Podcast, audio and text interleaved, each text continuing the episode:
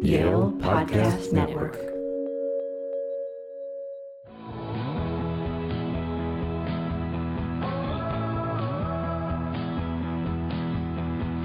From the campus of Yale University, this is To Live in Dialogue in L A. I'm Aaron Tracy. It's not often that I bring someone to campus I've never met before. Someone I'm just a fan of and think would be great for my students to hear from.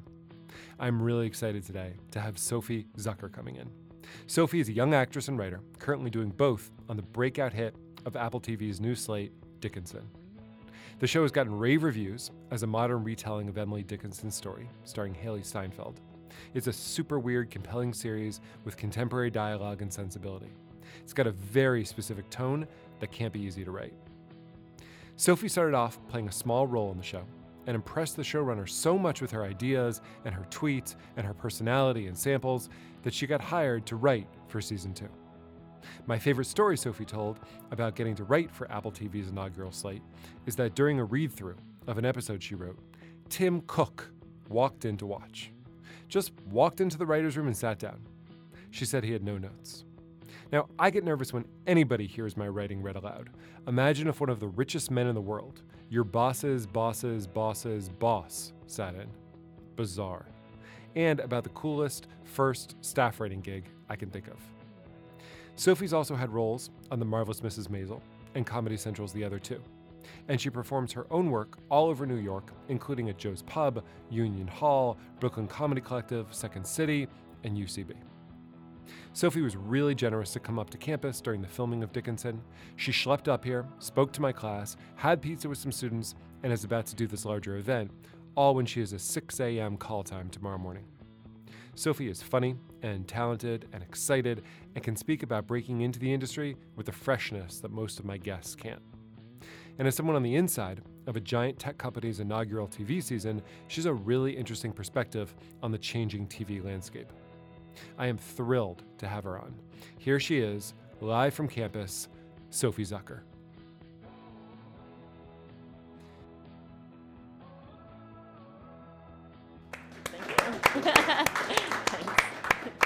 You have a very unique story, a story about how you broke into writing. So this is your first year on staff of a show, right? Yeah, yeah. So, um, so I'm Sophie. Uh, I um, basically uh, I was doing a lot of comedy in college and live comedy, improv, sketch, all of that kind of stuff.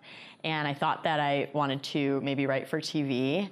Um, and I moved to New York after uh, graduating from Oberlin a couple of years ago, and I moved to New York, and I thought that maybe I would get an assistant job on a T V show and sort of work my way into a writer's room that way, which is how a lot of people do it.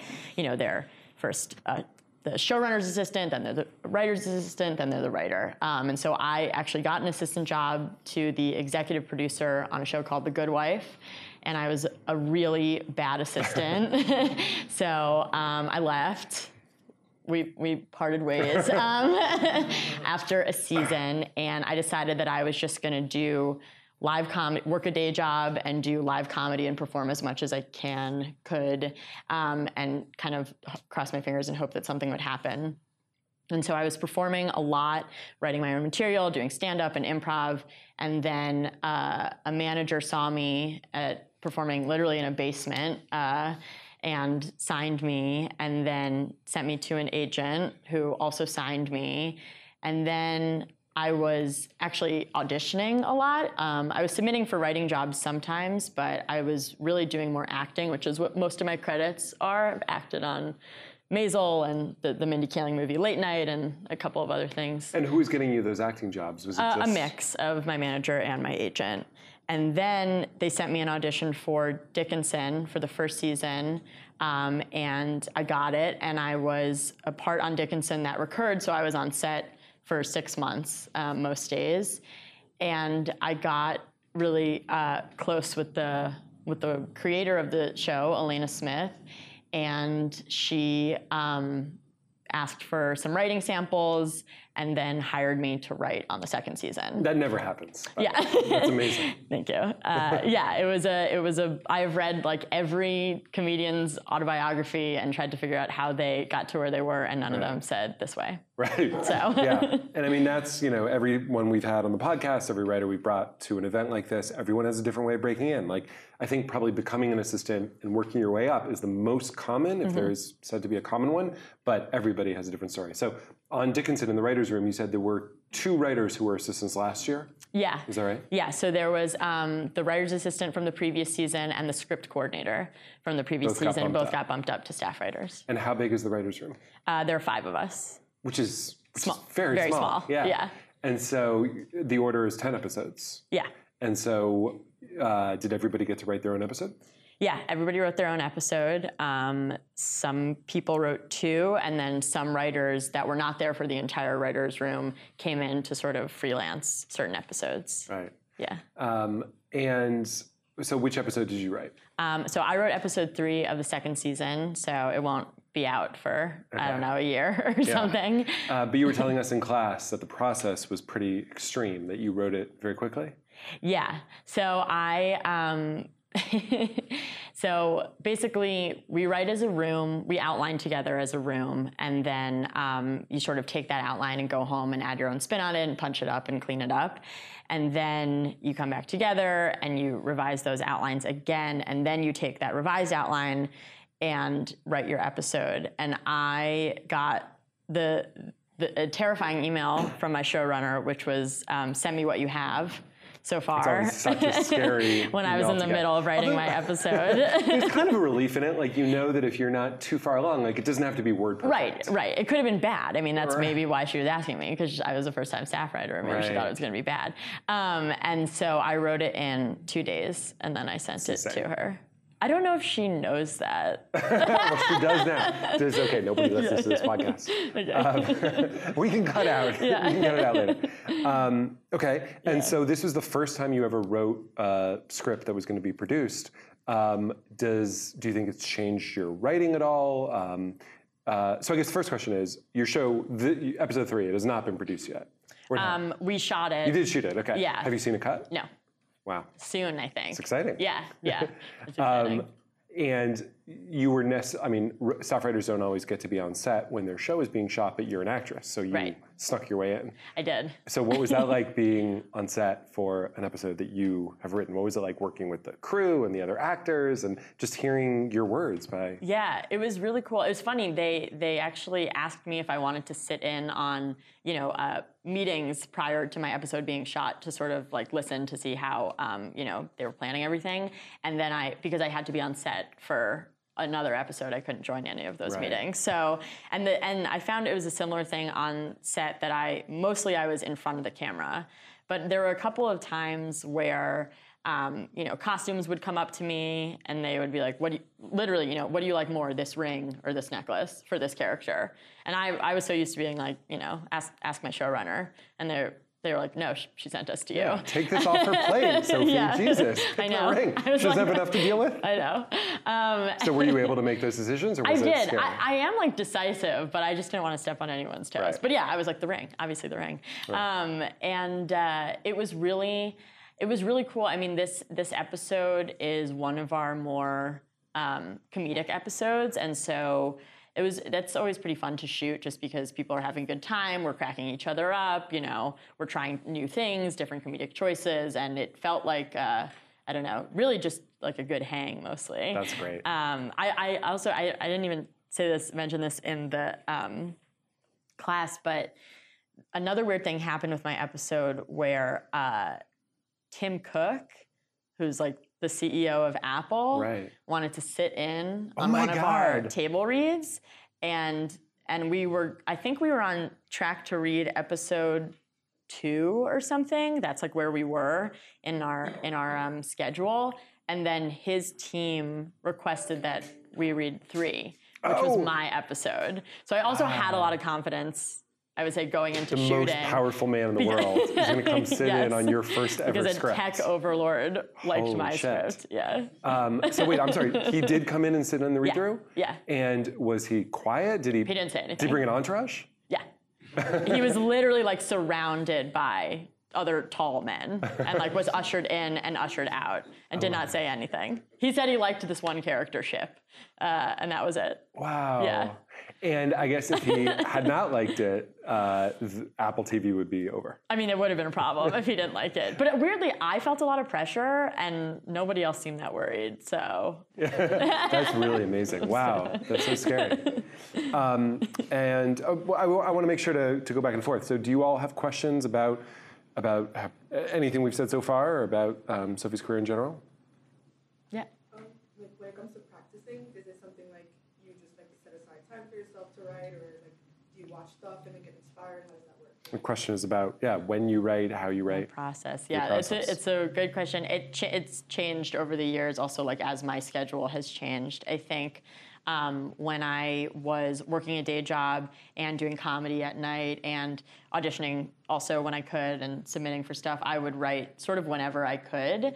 And I would write um, mostly like live live things for me to perform and then work on sort of like one big project every couple of months. So like a pilot or uh, a screenplay or a musical. Sometimes I like to write musicals. Um, and now that I have a little more, my time is a little bit more my own because I can, I dedicate all my time to um, just the creative stuff. I do uh, sort of try and set aside, set aside time, not set time every day. Like I don't like wake up at eight A M to write or anything. I'm also not a morning person, but definitely I like to get at least like an hour in here or there. Um, to, to work on whatever I'm working on. And now it's a little more focused because I am a writer. So sometimes, you know, obviously when I was writing for the show, it was writing um, on Dickinson, but now it's like uh, working on other um, projects that people are working on with me or people have commissioned for me. You say like you're that. Not a morning person, but you have to wear all these corsets for uh, the show. Yeah. So what time are you getting to set these uh, days? I do get to set like three A M or, or four A M It's insane, because you're shooting on Long Island. We shoot a lot on Long Island, uh-huh. and um, that's a trek. And then it takes like uh, an hour, hour and a half to get into hair and makeup for a period piece. Right. And I don't, I'm not a morning person, and I don't drink coffee oh, man. for whatever reason. I feel like we're screwing you tonight. So tomorrow morning, what time's your call? Seven? It's seven. I just have to be seven. On set at seven. Yeah, but you're not going to get, yeah. it's two hours back to Brooklyn, and you're not going to be home until like ten or eleven. Okay, it's all right. You I just like bad. kind of, it's six months of the year. So. Okay, fair enough. Um, other questions? Yeah. How does that process like with writing change when you're working under a showrunner? Like what's, what's the difference between writing in a writer's room and writing like for your own personal time? Yeah, so the question is about working with a showrunner. Yeah. Um, I mean, first of all, there is just more of a process in a room, right? Like I, uh, um, basically the room is split up. We, we pitch a lot for the first month, honestly, of the room. We pitch ideas about everything about the series, then we slowly block out where those ideas would go, if they were to go anywhere, where they would go within the within Sorry the season. Sorry to interrupt, but was there yeah. sort of a blueprint for the season before you started in the room? Or? Yeah, my my, my uh, showrunner had an idea of an arc. I mean, she thinks about the show constantly, and so we did work from that.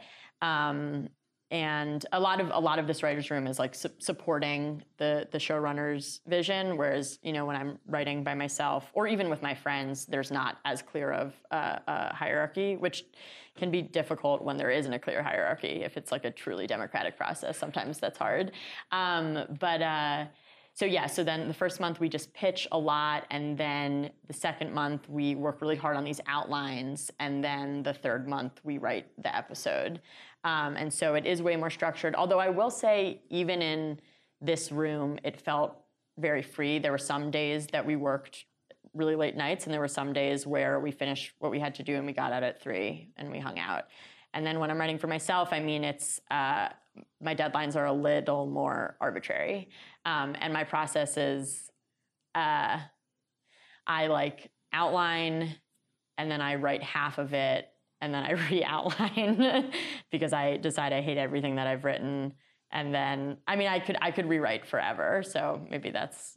That's yeah. what the difference is. You have to stop at a certain point in the room. And so are you a morning, afternoon, or evening writer when you're I'm, just on your own? I'm an I'm a evening writer. Evening writer. Yeah. Uh, do you write in your apartment? Or do you go somewhere? Yeah, I um, I switch it up, but I will say, like, when I'm really in the zone, I'm talking to myself a lot, so I do like to write in my apartment. Yeah. yeah, I mean, I'll do I'll do it in public, but. Yeah. um, well, you know, we're talking so much about Dickinson. Why don't we actually play the trailer? Yeah. Um, this is something that you suggested we look at because I got the feeling you were saying there were there are multiple trailers for Dickinson, yeah. and this is one in particular that you found interesting. Yeah. Okay, I thought great. This was tonally captured it the best. All right, cool. Let's yeah. play it, and then we can talk about it. The moment you've all been waiting for. A female poet, Emily Dickinson.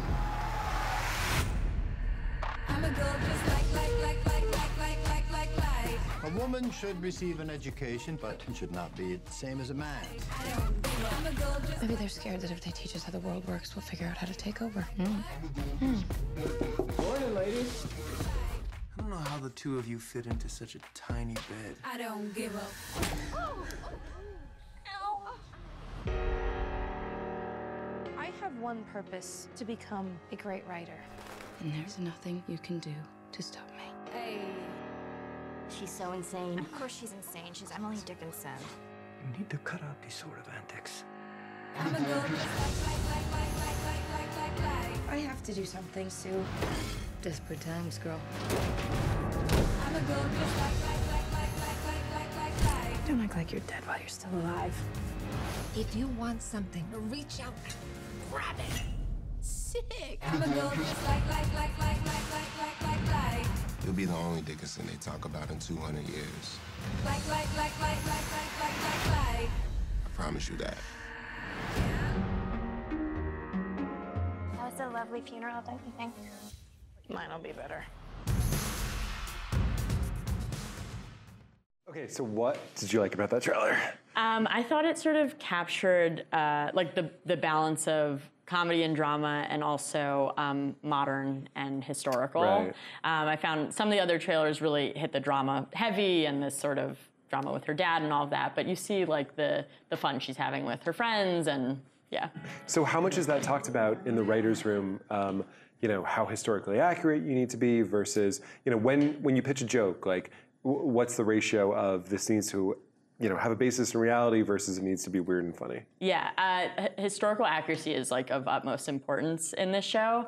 Um, uh, we read a ton, we do a ton of research about Emily Dickinson, and then also each of the writers are assigned a book about either Emily or some facet of nineteenth century life that informs the episode they're writing. So my episode in season two was, takes place at a, a seance table, and I read a book about nineteenth century witchcraft and mysticism and feminism, which was super cool. Um, and then my showrunner likes to say that um, anything that we find uh, in history, any fact that we find is going to be better than something we could make up. So we do, we are always looking for little tidbits. I mean, I remember I found out that, like, luxury, I mean, celery was a luxury item back in the day, and so we fit that in somehow. You know, it's just, and yeah. that, and that's like a punchline now. Um, it's really, we are, like, scouring books and newspaper articles and all of that stuff to fit in as much as we can, and then also the broad strokes of Emily's plot um, do come from her life and things that she experienced. So do you have a, cons I mean, did you know a lot about Emily Dickinson? Did you have, do you have a consultant on set? What? We, yeah, we had a, we had like a nine, like an eighteen hundreds consultant who we would call um, a lot about, mostly about the politics of the time to make sure we were getting that right. Um, what do you mean the politics? I mean, like, uh, literally, like, in the first season, um, her dad runs for Congress. And we wanted to make sure when we were talking about, and and all, and the first two seasons are leading up to the Civil War, so we wanted to literally make sure we were capturing the political atmosphere of the time. Um, but uh, what was the first part of your question? Well, just yeah. you know, someone who's keeping you on track about Emily Dickinson to make sure, you know, her relationship with her brother is accurate, her relationship with her father is accurate. Yeah. So we have we have this one consultant, but then also um, my showrunner is very close friends with an Emily Dickinson scholar, mm. and so we would often call her, or we would call the Emily Dickinson Museum to to fact check certain things. Um, but yeah, a lot of books. I didn't know. I knew, like, your basic high school education of Emily Dickinson, which I'm sure I learned in English, not even in history. So I knew, like, some of her poems. Right, right. But And each episode is sort of based on a poem, or how's that working? Yeah, so each episode is titled after a poem that encompasses the themes of the episode. Um, so it's not necessarily that we are picking uh, these points, like, it, okay, so like, for example, um, she didn't write that first episode, I forgot what it's titled. I think it's just, uh, uh, Death, what's the one? Oh, right. Uh, and so he's... I, I, yeah, yeah, yeah. yeah. Um, because I could not stop for death. Right. She didn't necessarily write that when she was in her early twenties or wherever we're putting her, um, but that uh, encompasses, again, the themes of the, the pilot episode. Mm-hmm. Um, and so we draw... We draw a lot of what we know about Emily also from her poems, because that is most of the literature on her. We don't know a ton of specific things about her life necessarily, but we know how she thought about things in her life based on her poems. Right. That really struck me in the in the pilot episode when the narrator says all of her poems were found in the maid's chest. Yeah. And that's why we have them. Yeah. What if the house had burned down? Like, I so know. Out, that we'd, there'd just be no Emily Dickinson. I know, I know. And it was kind of customary, I think we learned to... to burn certain things when people passed away, um, but that just never happened because they were hidden in this maid's trunk. And the maid is a is a character. You wonder how many Emily Dickinsons there are out there whose houses burned down. Yeah, yeah, totally. Yeah. Emily Dickinson is also an interesting one because um, there were women publishing at the time, uh, so it's the the um, it, it's especially weird that she had all of these poems and they didn't go anywhere because mm-hmm. um, they could have. Right. Yeah. Totally. Um, other questions.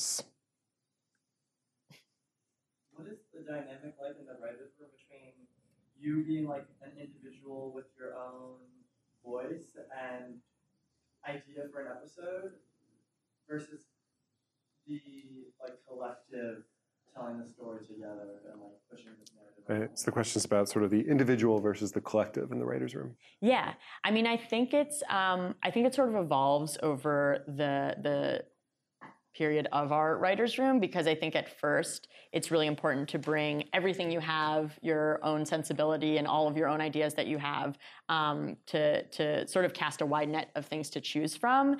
And then as the room evolves, it's more important to serve the story that is clearly shining through.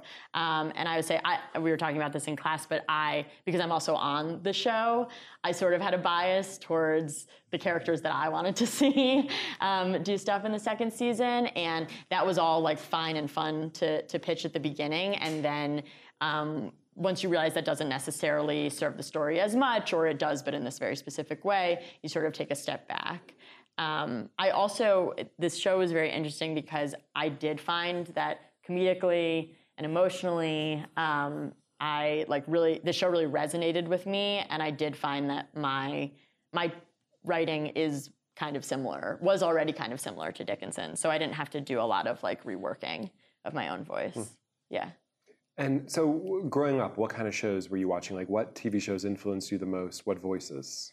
Yeah, um, I I wasn't allowed to watch T V wow. during the weekday, which was important because I would just watch cartoons a lot on the uh-huh. weekends. But I remember when I was sixteen, my mom was like, "You can watch two shows. You can pick two shows, and you can watch them during the week." And this was also before like Netflix. I mean, not that much before Netflix. It came out my senior year of high school, but Netflix and D V R and all that. So if I couldn't watch during the weekday, I probably wasn't catching them. But the okay. two that I chose were Gossip Girl and Glee. Mm. And they were incredibly influential. Yeah. Um, I would say I love, um, Gossip Girl I loved because I love writing about like teenage girls, teenage girls from New York. I mean, I just find that stuff incredibly fascinating and sort of like dramatizing it and, and making the stakes super high.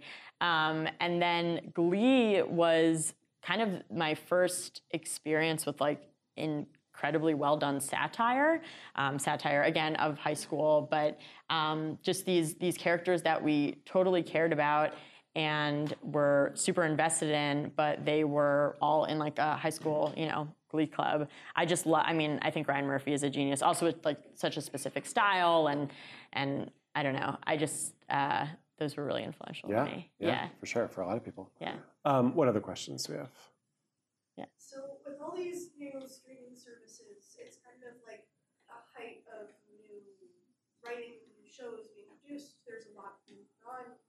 What are the benefits and downfalls of this like surge of television, and how, as both a performer and a writer, can you best take advantage of this? Yeah, I, th- I think a lot about this. Um, I think the the benefit is kind of the same as the downfall, which is basically that there are way more opportunities to get employed because there is so much content being made.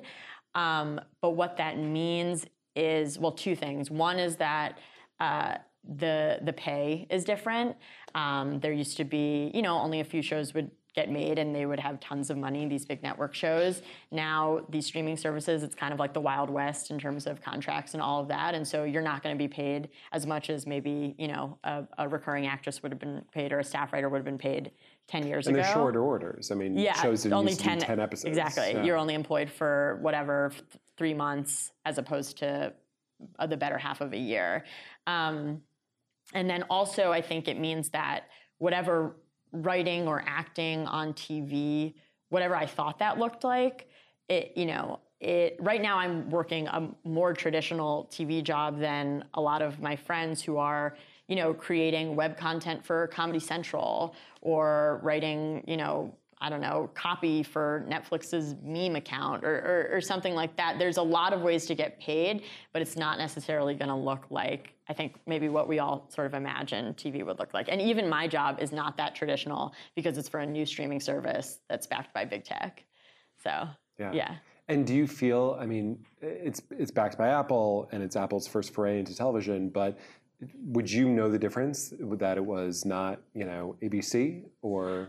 I mean, I think I would know that it's not A B C because, well, do you mean in terms of like watching the show or being on the show?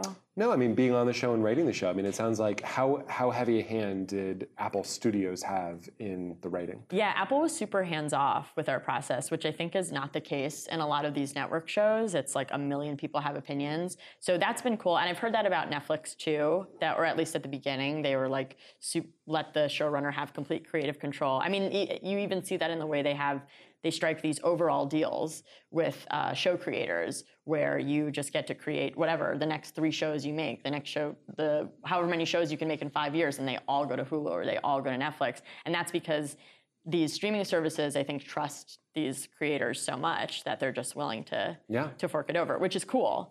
Um, so they're just willing to fork it over, but also they're just looking for the icon, you know? Like yeah. A B C, they need to keep the show on the air and they need to keep it, you know, uh, high quality so right. that it can come back year after year. Whereas a lot of these streaming companies, they just want you to click on however many icons they have. Yeah, yeah. yeah. So it's like, let's name.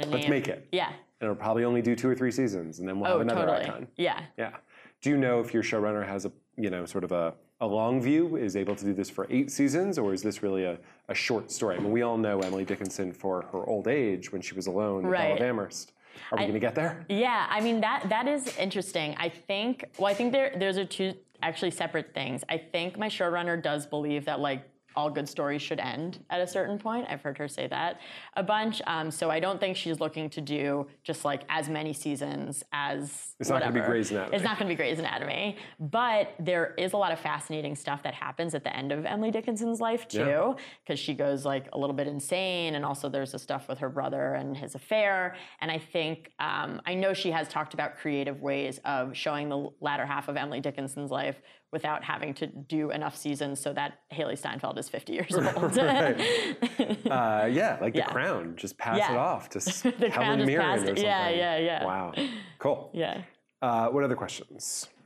Yeah, yeah, yeah. So, well, first I'll talk about a little bit like um, about how my manager saw me, because I was basically just performing comedy everywhere I could, whenever I could, and I think that's.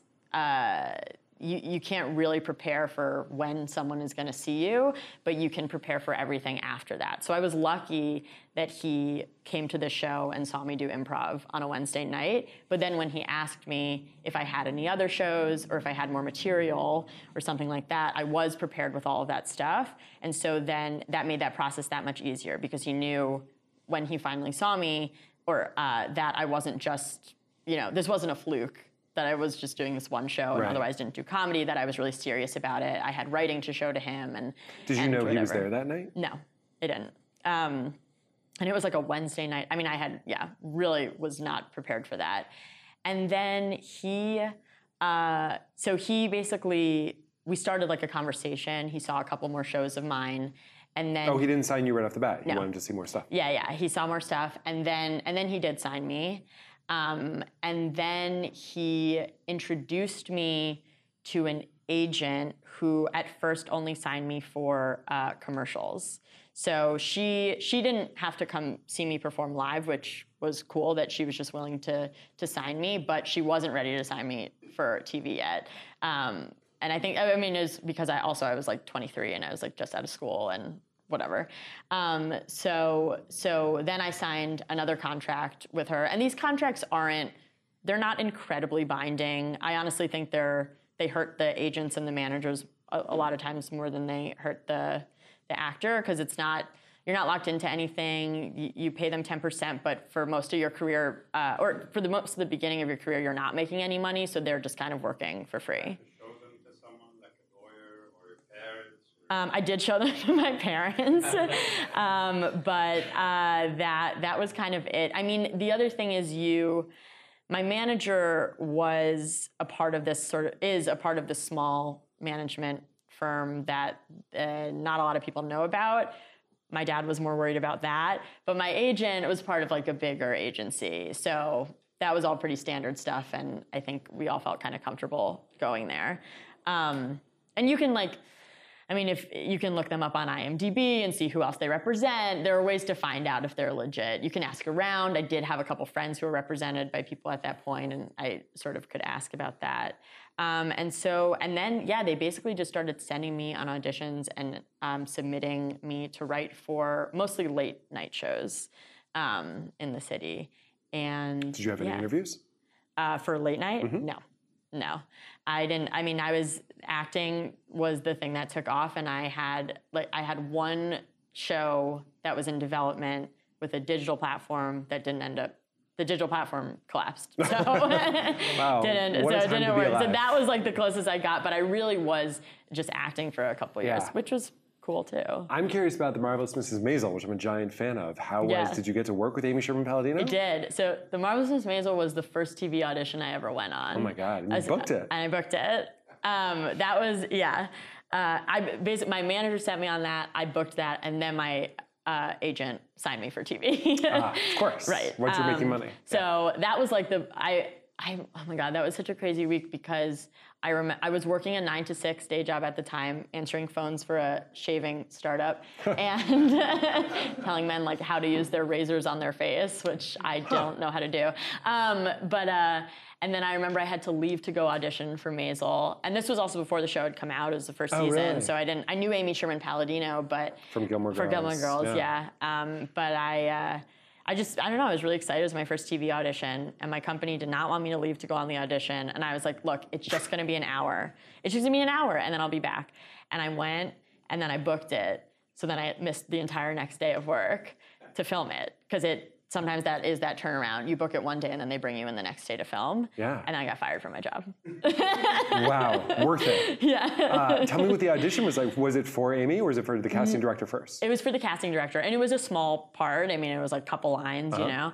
Um, but uh, it's... Um, so you didn't meet Palladino until so I you went met, to set? Until I went to set, and then she was directing the oh, episode, because cool. she directed most... of them the first season, I think. Tell me some observations um, about her on set. She's awesome. I mean, she has a ton of energy. She's like, it's funny, she you see her at award shows and she's wearing all these like crazy hats, but she's totally like a normal mom hmm. on set. Like that's what she reminded sure. of. She reminded me of my mom. Yeah, um, I can see that. Yeah, she's just, she's, uh, you know, she keeps it moving. That is a monstrous show. There are so many extras all the time. It's a period piece. They have to make everything look like it's, you know, whatever of the time. And, and uh, she... She's like, she's pretty down to business, you know? And she likes to, her dialogue is super fast. That was like her main thing was you just have to keep the pace up. Did she give you any direction? She told me to keep the pace up. faster, faster, faster, faster. Yeah. Wow, how many takes yeah. did you do? Um, I, it's so. I was there for sixteen hours, Whoa. and like if you watched, I'm in the finale of the first season. You blink and you miss me, but it was like it, it just took a really long time. It wasn't even. I mean, it, they didn't even get my coverage. My shot that much. It was just, I was in the background of a lot right. of stuff too. Still though, also, it's a great credit to have. Oh yeah, yeah. It was so exciting. And then when it was winning, it was yeah. all these Emmys. It was, you know, everyone was like, it's your show. I was like, it's not my show, but. Right. and yeah. then all of a sudden you're on two of the, you know, buzziest shows on T V. Right. I love it. Um, okay, um, so we're not uh, far from the end here, but I wanted to um, I wanted to play a clip. Um, I asked Sophie uh, if there was a scene from someone else's work that she wanted to talk about from a craft perspective. And if you listen to the podcast, you know we do this with everybody. Um, uh, Nancy Myers chose a scene from The Apartment, and Ron Howard chose a scene from One Flew Over the Cuckoo's Nest.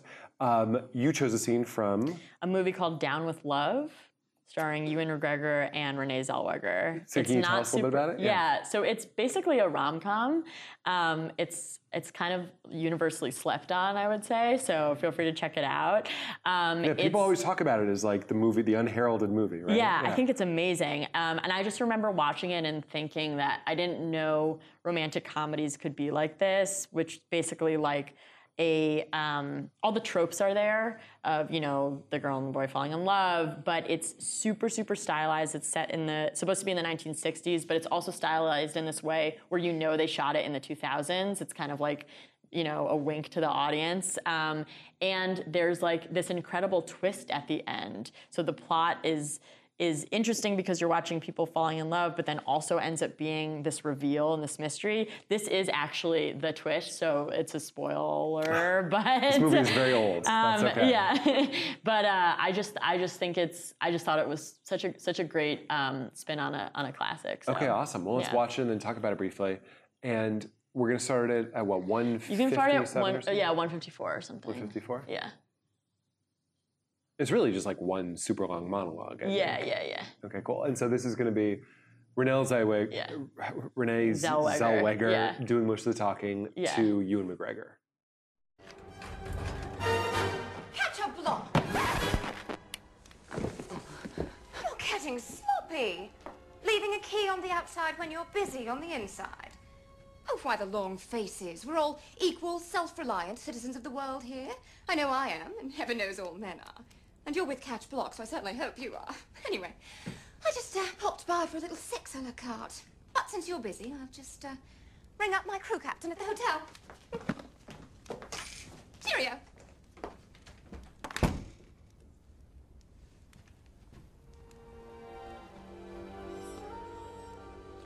All right. Now you know. I'm Catch a Block. Not Sip Martin. There, there is no Sip Martin. But before you storm out of here, admit it. I got you. I got Barbara down with Love Novak to fall in love.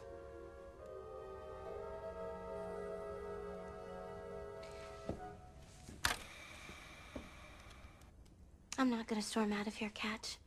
And I'm not gonna admit that you got Barbara Novak to fall in love. Because I'm not Barbara Novak. There is no Barbara Novak. Huh? And I didn't fall in love with Sip Martin. I fell in love with Catcher Block. And that was a year ago, when for three and a half weeks I worked as your secretary. I don't expect you to remember me, I wasn't a blonde then. But you did ask me out, and it broke my heart to say no. But I loved you too much. I couldn't bear to become just another notch in your bedpost. With your dating habits, I knew that even if I was lucky enough to get a regular spot on your rotating schedule, I would never have your undivided attention long enough for you to fall in love with me. I knew I had to do something to set myself apart. I knew I had to quit my job as your secretary and write an international bestseller controversial enough to get the attention of a New York publisher, as well as No Magazine, but insignificant enough that as long as I went unseen, No Magazine's star journalist would refuse to do a cover story about it. I knew that every time we were supposed to meet, you would get distracted by one of your many girlfriends and stand me up, and this would give me a reason to fight with you over the phone and declare that I wouldn't meet with you for a hundred years. And then all I would have to do was be patient and wait. The two or three weeks it would take for everyone in the world to buy a copy of my bestseller, and then I would begin to get the publicity I would need for you to, one, see what I look like, and two, see me denounce you in public as the worst kind of man. I knew that this would make you want to get even by writing one of your exposés. And in order to do that, you would have to go undercover, assume a false identity, and pretend to be the kind of man who would make the kind of girl I was pretending to be fall in love. And I knew that since I was pretending to be a girl who would have sex on the first date, you would have to pretend to be a man who wouldn't have sex for several dates. And in doing so, we would go out on lots of dates to all the best places and all the hit shows until finally, one night, you would take me back to your place that you were pretending was someone else's in order to get the evidence you needed to write your exposé by seducing me until I said, I love you. But saying I love you was also my plan. I just wanted to tell you the truth so that when you heard me say I love you, you would know that I knew who you were and you would know who I was. Then you, the great Catcher Block, would know that you'd been beaten at your own game. By me, Nancy Brown, your former secretary, and I would have once and for all set myself apart from all the other girls you've known. All those other girls that you never really cared about by making myself someone like the one person you really love and admire above all others. You. And when you realized that you had finally met your match, I would have at last gained the respect that would make you want to marry me first and seduce me later.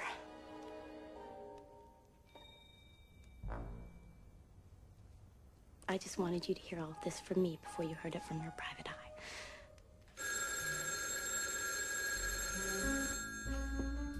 eye. Yeah. Look, McDonald, got everything there is on Novak, and it's nothing. Novak doesn't exist, except for a P O box in Maine and care of one Nancy Brown of twenty-eight Gramercy Park, where she was born and raised. And while our Nancy may have broken a few hearts growing up, I can't find the guy we're looking for who broke her. Never mind. I found him. Okay, awesome. um, that has got to be like a four-page monologue. Yeah, yeah. Um, sure they did it in takes. Okay, so and you said that that felt like um, it felt influential in you. It felt like your kind of voice. Yeah, I mean, I felt I love at the end of the day, like I love a good rom-com. I love a good teen drama. I love these sort of uh, things that have been, you know, sort of taken less seriously because they're seen of.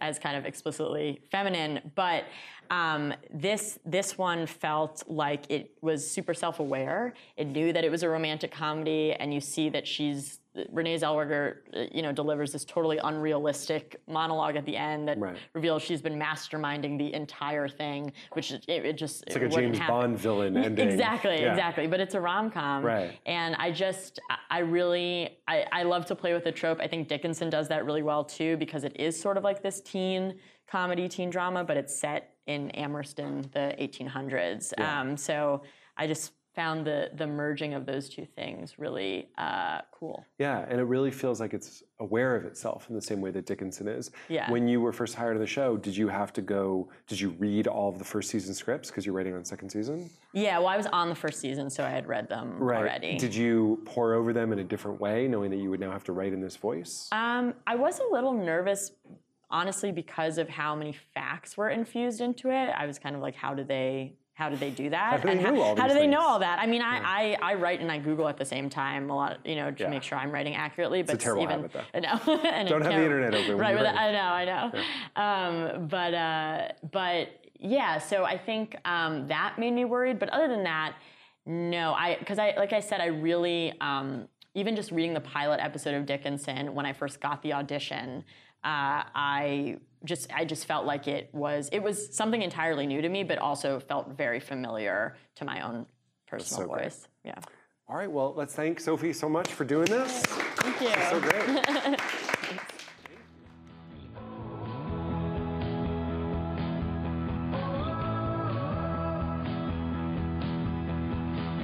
There you go. Thank you so much to our producer here at the Yale Broadcast Center, Ryan McAvoy. If you dug the show, please do us a favor and give us a rating and subscribe. You can hit me with questions or complaints on Twitter at Aaron D. Tracy or email me at aaron dot tracy at yale dot e d u. See you soon.